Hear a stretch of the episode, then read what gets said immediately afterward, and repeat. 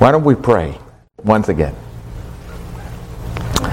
Father, thank you for the privilege we have to gather every Lord's Day in your presence. Thank you for allowing us to gather as a family, remembering that Jesus rose from the dead, remembering the gospel, to sing praises to you, to have fellowship with one another, to read your word together, to hear your word explained together. Thank you. It is a great privilege. We pray your blessings to our church. We pray your blessings to those who gather together in your name on this day, not only here, but across the world. We pray that your kingdom may come, that your will be done, that your name may be glorified. Forgive us for our many sins, Father, we pray. Have mercy on us. Forgive those who have done anything to us as well. Have mercy on them. Do not take into account whatever has been done to us, because we have done much worse things. And Father, deliver us from the evil one. Yours is the kingdom and the glory and the power forever. Amen. Amen. We are starting our first Sunday of the year together. And uh, I have a New Year sermon. It's based on 2 Corinthians 5 1 through 11. And I would like to read the Word of God first and then go to explain it. The Word of God reads, For we know, 2 Corinthians 5 1, for we know that if the tent that is our earthly home is destroyed, we have a building from God, a house not made with hands, eternal in heaven, in the heavens. For in this tent we groan, longing to put on our heavenly dwelling. If indeed by putting it on we may not be found naked. For while we are still in this tent, we groan, being burdened, not that we would be unclothed, but that we would be further clothed, so that what is mortal may be swallowed up by life. He who has prepared us for this very thing is God, who has given us the Spirit as a guarantee. So we are always of good courage. We know that while we are at home in the body, we are away from the Lord, for we walk by faith, not by sight. Yes, we are of good courage, and we would rather be away from the body and at home with the Lord. So whether we are at home or away, we make it our aim or our ambition to please Him. For we must all appear before the judgment seat of Christ, so that each one may receive what is due for what he has done in the body, whether good or evil. Therefore, knowing the fear of the Lord, we persuade others. But what we are is known to God, and I hope it is also known to your conscience also.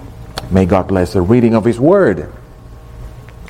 We start a new year, and we call it a new year because the earth starts that 584 million miles elliptic cycle or ellipse around the sun at the amazing speed of 67,000 miles an hour, rotating at a thousand miles an hour on its axis and flying with a whole solar system around the galaxy at 448,000 miles an hour. We are at this youth fair cyclotron. We don't even feel it. But that's where we are. That's where we live. Constant motion around the galaxy and the galaxy's motion around another center and the universe is expanding and now they are sending this new telescope a million and a half miles away from earth in some kind of well in space that keeps the telescope running behind earth and rotating even at that great distance to even probe further into deep space. And that is amazing. So we celebrate every year that we start that elliptical circle around the sun again. It is a time, as Tony said, that people make new resolutions. resolutions that many times are done by the end of the third week in January, but people try again year after year. If I may suggest to you, then try working on some kind of routine that you can keep for 20 or 21 days, and it becomes a habit.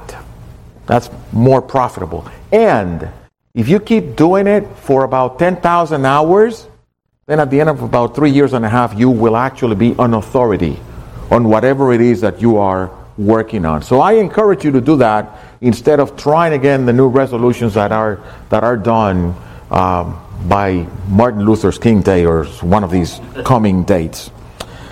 Today, however, I don't want to talk about resolutions, but I want to talk about the passage we just read.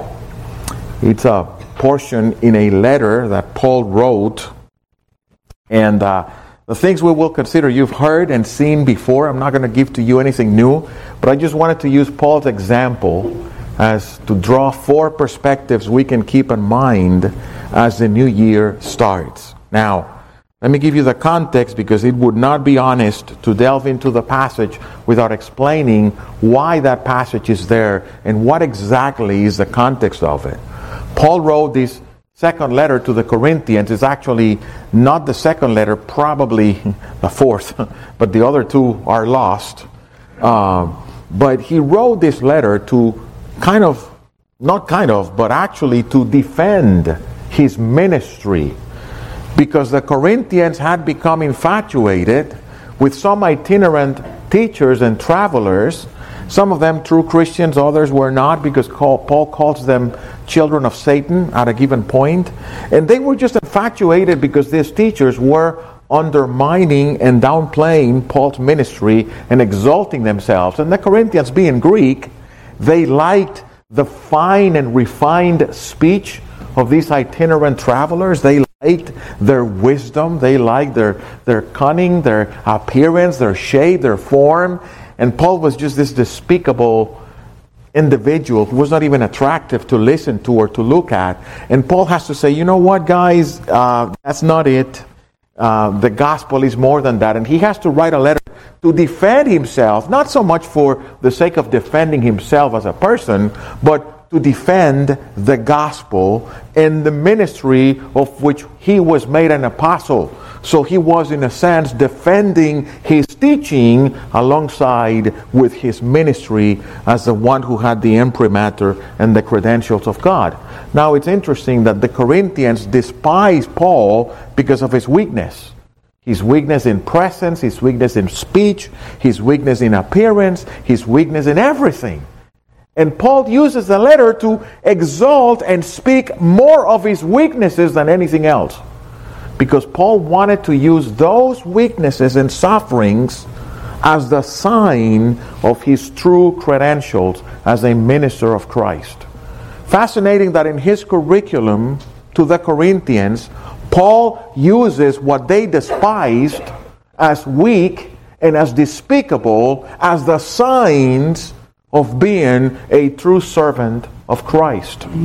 And in chapter 4, verses 7 and 8, he says, We have this treasure, the treasure of the gospel, in earthly, in earthen uh, vessels, so that the surpassing power may belong to God and not to us. We are afflicted in every way. That's the mark that we are servants of Christ that we don't have anything to show forth. We're just a clay jar that is displaying a brilliant diamond. The diamond is the gospel, not ourselves. And then Paul goes on to describe his afflictions and his weaknesses. In that context, we come into chapter 5. And from chapter 5, I want to draw from four principles using Paul's example that we can have before our eyes as the new year begins. Not as resolutions, but as principles to set forth before us to live by them. The first one is this we know what the future holds. People say, Happy New Year, blessings to you. And, and this is going to be a hard month for me writing emails because every time I write an email, I start an email in January. Happy New Year, all the best to you. By the way, where's the machine? Where's the problem? Whatever. Blah, blah, blah, But you have to start with that first liner. It's okay. It's polite. We have to do it. We don't need to be obnoxious or social misfits. That's the convention. We wish people the best. We hope for the best. But guess what? By April, it's going to be the same stuff. It's going to be another April. Because it's life. Now, we Christians, we do know what the future holds. And that's Paul's point in verse 1. He says, Though our earthly dwelling decays, we have an eternal abode awaiting for us. We have an eternal dwelling in the heavens. See, one of the most challenging things for us human beings is what? Uncertainty. We don't like uncertainty. Uncertainty causes anxiety, fear, depression, wandering, sleeplessness. We don't like uncertainty. We like things to be under control. I, I, am such a crazy person that at the end of the year, I, I have a pivot chart. I have my Excel thing, cash flow, and I just do a refresh on my pivot chart, and I know exactly what I spent, even in stupid things, because I have a category for them. I need to know where everything went. And I even run my cash flow to hopefully know that at the end of December of this year, I'll have so much money in the bank. And guess what God does every week to my cash flow? He messes it up. no, you don't know. Here's the air conditioning breaking, or here's this problem happening, or here's this person having a need, or whatever it is. And he just likes to shuffle my domino game, my cards game, so that I remember no, you don't know. You don't know a thing. You don't have control over a thing. You don't even know what's your next breath. Now, at the same time, we know what the future holds. I love the comparison Paul makes. Even though our earthly tent is decaying, we have an edifice, a building from God. It's fascinating to travel through the old continent and see those old buildings, those old Roman constructions. Sometimes you see them in books, but when you see them person in person, it is unbelievable to see these huge columns, these huge pillars, these huge buildings made of solid rock cut from a quarry nearby. And you just stand in awe at how these guys, without not having zero, without having not having negative numbers, not having differential calculus, not having any of that stuff, could build the way they build. Massive construction. And Paul was a tent maker. And the tent Paul made are not those fancy tents you guys carry to the ham- to the Sebring Hammocks Park when you go on your yearly uh, uh, camping traveling or camping trip. No, no, no. These were just portable little sleeping bags that travelers would use to spend the night. And Paul says, even though this body, this little sleeping bag that you carry to travel is decaying and is deteriorating, guess what? Put that sleeping bag by one of these huge Corinthian buildings. God has one of those for us in the heavens. That's a comparison he's making. It is something that we cannot even describe. It is a massive contrast between what we have in our bodies versus what God has in store for us. Because the state or the glory of the resurrected state is simply indescribable. We cannot even fathom it. It is incomparable to the current state we are in. May I make a side note. Beware of those books of people who died and come back to tell you what they saw, and that they saw Jesus and they saw the light, or the book about the famous kid who went to heaven and became a best selling movie and everybody loved it. You know why I'm saying beware of it? Because Lazarus was resurrected, and to my knowledge, we don't have any recollection of what he saw. Tabitha was resurrected. I have no idea what she saw. Paul he says, I don't know if I was dead or if I was alive, but I went to heaven. Oh, what did you see? They told me I cannot tell you guys. so, in light of the evidence we have in Scripture versus whatever testimonies are out there, I'm going to stick with Scripture. You decide what you want to believe, but I take the Paul says, I cannot tell you what I saw. Those things are not permitted man to speak. So if somebody saw whatever they saw, fine. I'm not going to challenge you, but I'm just going to tell you uh, in the Bible, there's not a lot of information about it. Now, the information in the Bible is that it is indescribable. It is the uninterrupted presence and enjoyment of God. And I have no idea what that is. We have pleasures in, in our bodies. We have pleasures through our senses that we can partake and enjoy. Well, that's a glimpse. That's a little sampler. That's a teaser of what's coming. But, but I cannot describe. It is something that David poetically wrote it as this in Psalm 84:10. A single day in your court is better than a thousand anywhere else.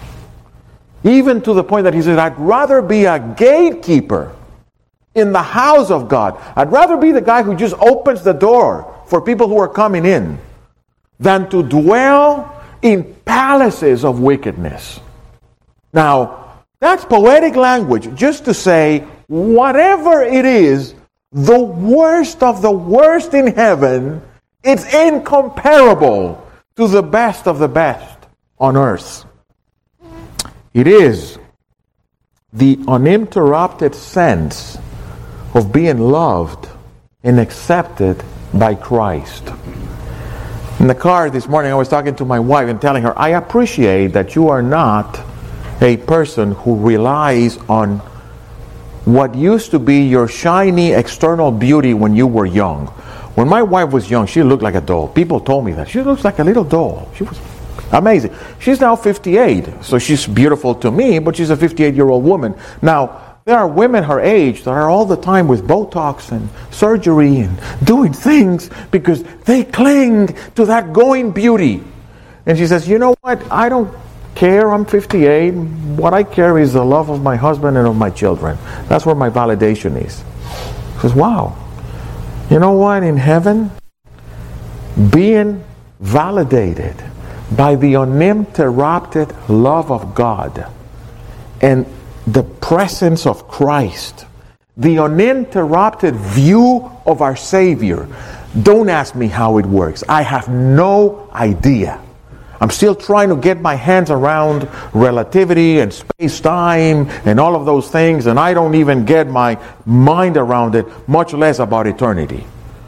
But it's going to be the uninterrupted view of Christ in the completely uninterrupted sense of being loved and accepted by Him. That's heaven. Galatians 2:20. I am crucified with Christ, and it's no longer I who live, but Christ lives in me. And the life that I now live, I live it in, by faith in the Son of God, who loved me and gave himself up for me, says Paul. That uninterrupted sense of knowing and feeling and tasting Christ loved me and gave himself up for me. And I just imagine saying, Jesus, can, can I see the hole again? Can I get my finger in one of the holes of your hands or your feet? And just doing it in worship. This is me crazy speculation, but you're not going to stop sensing and viewing that Jesus loved you if you are in Him. Or the unlimited pleasures of a sinless existence existence in the unlimited view of Christ. And it is pleasure.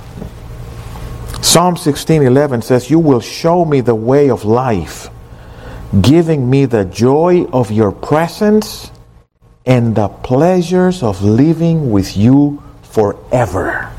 That's a New Living Translation. You will give me the pleasures of living with you forever.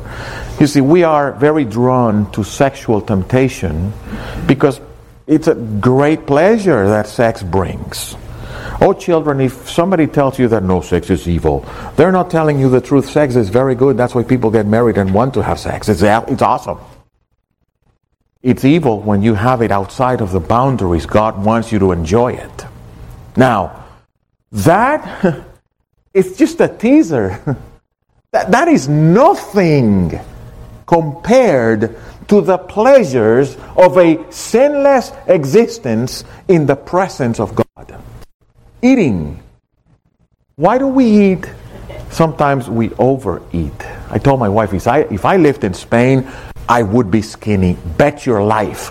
Walking 15, 10, 12 miles a day, up and down hills, climbing stairs, you would be skinny. Doesn't matter how much you eat. I ate like a pig and I lost a pound and a half just out of all the walking. Now, why do we eat so much? Because it's pleasurable. When you're eating, your brain releases dopamine and it gives you a sense of joy. That's why sometimes when you're anxious, you go for that chocolate or for that sugary thing because you're just wanting to release. You just want some soothing in your soul. That's just a tiny portion of pleasures forevermore. And you know that's how you fight sin, by the way. You don't fight sin by holding your breath. Don't sin because it's evil. but guess what? You're going to breathe. You're going to breathe. And then when you breathe, you're going to explode. Tip for parents of younger children stop your law. Doesn't work. The law only brings about wrath. I've seen it, I've done it. God had mercy on my children, saved them at a young age. But the law only brings wrath. Don't do that, don't do that, don't do that, don't do that. And the minute they go to high school or to, to college, they explode. They are free. Then we wonder why children and young people are leaving church by droves. Because all we're doing is restricting, restricting, restricting, and then the world explodes. I was in Toledo Christians were not supposed to take baths because that forces lasciviousness. You wonder why Europeans hate Christianity so much. The idea they have of the gospel is you don't take baths. Because if you take baths, you're just promoting lasciviousness. And that's what the church did for centuries. And the Reformation didn't fix it. We just want to go back to add more law, law, law, and law. And the law is only good for one thing to tell you you can't make it. You need a Savior. Go to the cross. Now, just went on a side note. To be with Christ, Philippians 1, Paul says, it is much, much, much better. He uses a, a superlative, but he, he uses a grammar exaggeration. It's not even the right usage of a superlative, but he wanted to say, I'd rather depart and be with Christ because that is the, the bestest best. Kind of what he's saying. Or what he said in verses 6 and 7 in this text. I'd rather be absent from the body to be present with the Lord. That's why some of us believe in what theologians call the intermediate state. That we die the body is committed to the ground in hopes for the resurrection, but we go to be in the presence of the Lord. How exactly that works, I don't know. The Bible doesn't say a lot. But, but I don't believe in the sleep of the soul. Why? Because Paul says, I'd rather die right now and be present with Christ right now. Absent from the body, present with the Lord. But then the certainty of that hope doesn't remove the reality of present pains verses 2 through 6. Because Paul says, In this tent we groan as we hope for the resurrection, as we hope to be covered by our celestial dwelling. Same idea he presented in 1 Corinthians 15 on his first letter to the Corinthians.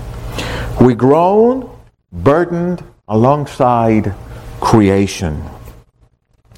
Romans 8 describes that creation is in bondage on account of sin. When the first Adam was given the opportunity to follow God or choose evil, he handed in the authority that God had vested him to the devil. And with it, creation fell. And the first Adam blew it and brought creation, instead of building it as he was called to, he brought creation to a state of curse and decay. Now consider the wonders of creation nowadays.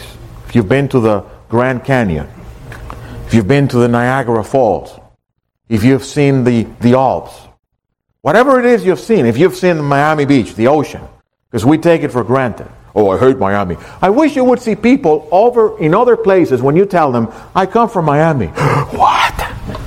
Miami. That's heaven, right? Oh, I want to move to the mountains of North Carolina. See you there. Have fun. I'm, st- I'm going to stay here with the beaches and sunlight of Miami. We have wonders. We're surrounded. The Everglades. We're surrounded by the wonders of creation. We just take them for granted. Now, that's a fallen earth. That is a cursed world. Do you know what we're actually seeing? The wreck of a Lamborghini and a Porsche. You go by the road and we see this wreck. Oh, that used to be a Lamborghini, that used to be a Porsche. That's what we see in creation. The glories of the restored creation are simply unimaginable to us. When the regeneration comes, when the recreation comes, when God makes all things new again, when the second Adam returns and is crowned with glory, and all things are brought subject to his feet, because the first Adam failed, but the second will undo his mess. Then it's unbelievable what we will see. What will it be in that regeneration, in that recreation and restoration of all things? Well, truth is that that hope doesn't remove that we are groaning. Because today creation groans and we groan with it. And our groaning, and I hate to say it, I don't even like to preach it, I don't even like to think of it, is by God's design. There's no way out. Doesn't matter how handsome guys on TV tell you that you have a wonderful life ahead of you and that you have a champion that you must discover in you. There ain't any of that. None. You know why? I'll tell you why. Philippians 1:29 It has been granted to you for Christ's sake not only to believe in him but also to suffer for his sake. Faith is a gift of God. Do you know what else is a gift of God? Suffering. Oof, I don't like that. Me neither. It's one of those that you say, but He will help you grow. I don't want to grow, Lord. But He will strengthen your faith. Leave me weak. I'm okay. I don't want to suffer. I'm okay. I'm fine. I just want to go to heaven. Leave me alone but it has been granted to you because it is necessary that through many tribulations we may we must enter the kingdom of God. So face it, our hope doesn't remove our groaning. And I'm not going to be the kind of preacher that will try to sell to you something which is not. There is suffering in believing. There's suffering anywhere. You don't want to believe? Fine. It's not going to get any better. Actually, it's going to be a lot worse. But if you believe, there's going to be suffering in believing. Groaning is part and parcel of the Christian life. Now you say, this thing of sinless existence, that doesn't attract me. If it doesn't, I suggest that you go back to the drawing board of what the gospel is. Because the whole theme of the gospel is that God sent a Savior to remove the sin of His people, to remove the sin of the world, as John the Baptist called it. And the hope and expectation of a sinless existence. It's something that to call it a hope and expectation and a joyful thing, you have to have the Spirit of God. If there's no attraction to you in it, Maybe you should go back to the drawing board of the gospel and consider have I really understood the gospel? Thirdly, from Paul's example, we can learn for the new year being of good courage.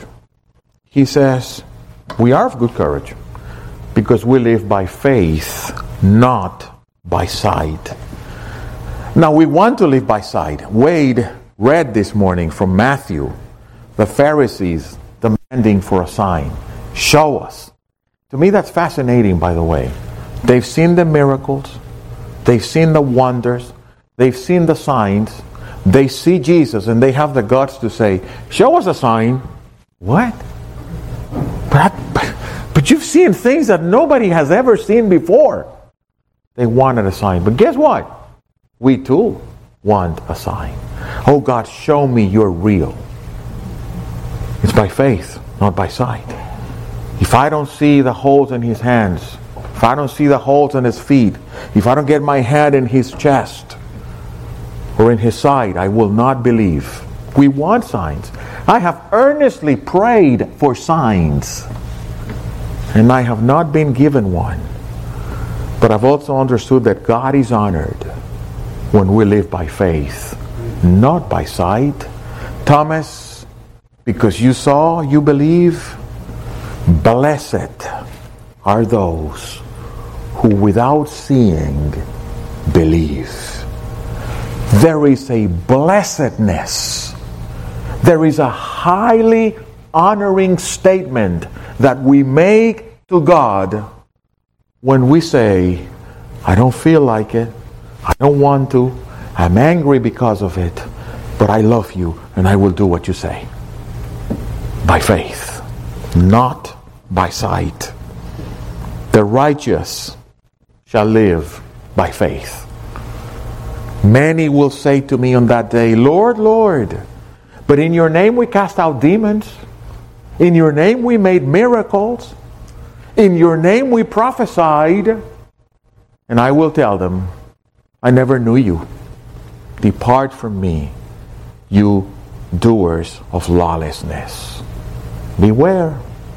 Lots of people are out there saying God told them, God showed them, God said. Some people are buying airplanes and changing their airplanes for even better ones because they cannot ride on normal airplanes with those demons. The demons are those of us who travel for business or leisure, by the way.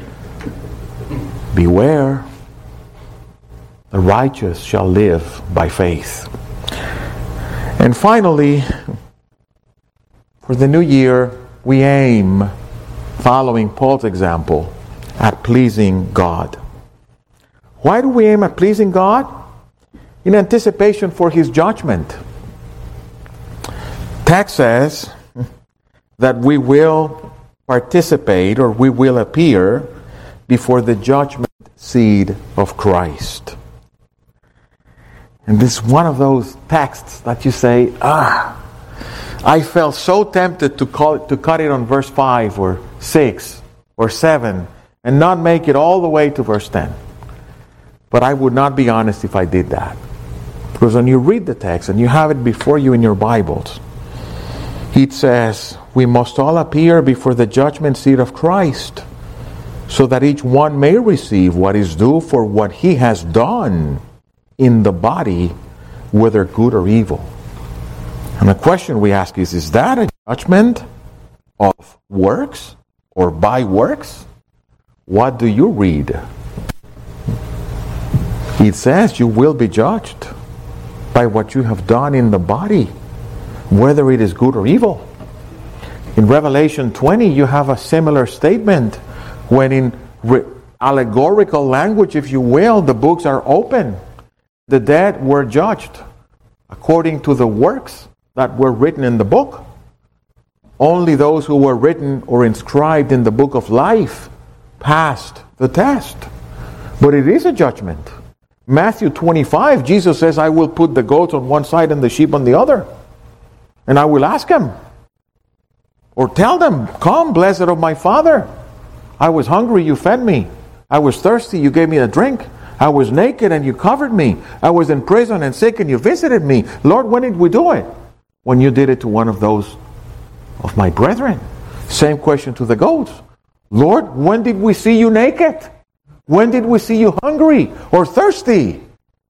You saw a lot of people begging, a lot of people in need, and you just close your heart. Depart from me. It's a judgment by works.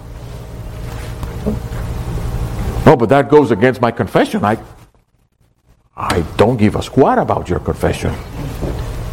That's what the text says. Now, we have to interpret the text. And I use the illustration of the three circles I was talking to my son in law about it this weekend. We use three circles to interpret the text to hopefully land safely. The first circle is the circle of the gospel. We cannot remove the text from the reality of a gospel that teaches that salvation is a gift of God alone, by grace alone, through faith alone, in Christ alone. We cannot remove that. It's in the Bible. It's in the Bible from Genesis to Revelation. And Paul, the writer of this text, is the one who pristinely and masterfully articulates that in the book of Romans and in Galatians. So I have to say, okay, Paul is saying what he's saying, but then he, he, he really articulated and distilled the gospel masterfully, the gospel of grace. So he's either crazy, neurotic, schizophrenic, or I have to do some more homework with this text. And then you take another circle by which you encircle or you close the text. And it is those parables of the kingdom that show salvation is by grace. There's a wedding invitation. And, and the first ones invited, the Jews didn't take it. And then God says to his servants, just go out to the roads, go to every place you find, and bring them in. Force them to come in. And then a guy's found at the wedding, he didn't have the dressing or the proper clothing for the wedding, and he is cast out. You know why? Because in those days, with the invitation, instead of you having to give a gift, you were sent the dressing code. You were sent the clothing to come to the wedding. The guy who was at the wedding, the clothing was not clothed and dressed by the one who invited him. Grace. It's grace all over. Jesus stated it clearly. So, okay, then what do I do with 1st, 2nd Corinthians 5, 1 and 10, which is the inner circle of my text? Well, it is the reality of Ephesians 2, 8 through 10. You are saved by grace through faith. This is not of you, it's not of works, so that anyone should boast, because we have been created for good works that God prepared beforehand that we might walk in them.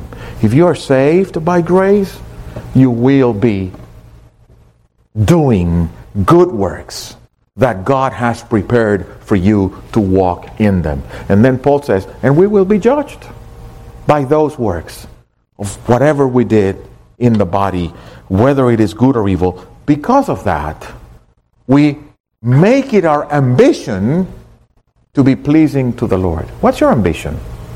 We all have ambitions. I want to see my grandchildren. I want to pay my mortgage. I want to pay my car. I want to get rid of my debt. I want to do this. I want to be a millionaire. I want to. Whatever is your ambition. Paul says, I have one. To be pleasing to the Lord 24 7. I don't care how I die, but I want to die in those two tracks of my train path of doing the will of God. Paul says, That's my ambition. Which brings them to living in integrity. Verse 11. Therefore, knowing the fear of the Lord, we persuade others. But what we are known to God, he tells the Corinthians, I hope it is known also to your consciences. In other words, you are who you are when nobody's watching. I'm too old, I'm going to be 59 very soon, to believe that you are what I see here. I hope you're getting old enough to know that I am not what you see here. Now, there's a person here who really knows what I am, and she's sitting right there. You can check with her. But even her doesn't get the whole picture of what I am inside. Do you know what Paul says? I walk before God. He is my fear. And whatever I am, I hope you can also see it. But if you don't, I walk before God. And that's the name of the game. And that's his ambition to be pleasing to him who sees all the time. And then he makes a good point. Says, and you know what? I live to persuade others. Persuade them of what? persuade them of the gospel. He had an evangelistic aim in life. And I encourage you and me to live with that evangelistic purpose. Now, to live with an evangelistic, evangelistic purpose is not to be the obnoxious, social misfit, crazy who is taking the wedding or the dinner whatever family night to make statements and to be this social misfit, correcting everything and everyone and condemning everything and everyone, and nobody can endure you. That's not the point. The point is, I will live to shine the light of Christ in whatever shape or capacity God gives to me. Make the 2022 and the rest of your life to aim at living a Christ exalting, Christ centered, gospel speaking, living, modeling life. And I want to end with a story of these friends of ours who are now in Spain, in whose department we stayed while we were on vacation. He is in his mid 60s. She is my age, so she's going to be 59 pretty soon. And they decided at the end of their lives to move to Spain because they were or they are having a ministry that is related to family and counseling. And it's gospel preaching, but it's very oriented to helping couples and helping families. They don't have an apartment, they don't own a house, they don't have money, they don't have they have minimum savings, the ones that, that the government in Spain requires you to live there. And they decided to move away and call this the Caleb Project. Remember Caleb? When he was 80, he told Joshua, I'm as strong now as when I was 40. Let me take that mountain, and I'll take it for the Lord. And Joshua says, Go ahead, and he took it. So he says, I'm in the last part of my life. I'm ready to go. I'm ready to die. But I just wanted to die running at full speed. And they moved to Spain to work in ministry with the churches in that country, which is not as dry as many Reformed Baptists make you believe it is, or others. No, they don't have a lot of Reformed Baptist churches, but they have a lot of churches because the kingdom of God grows everywhere like the mustard seed, even though it is not exactly with our standard of the kingdom of God.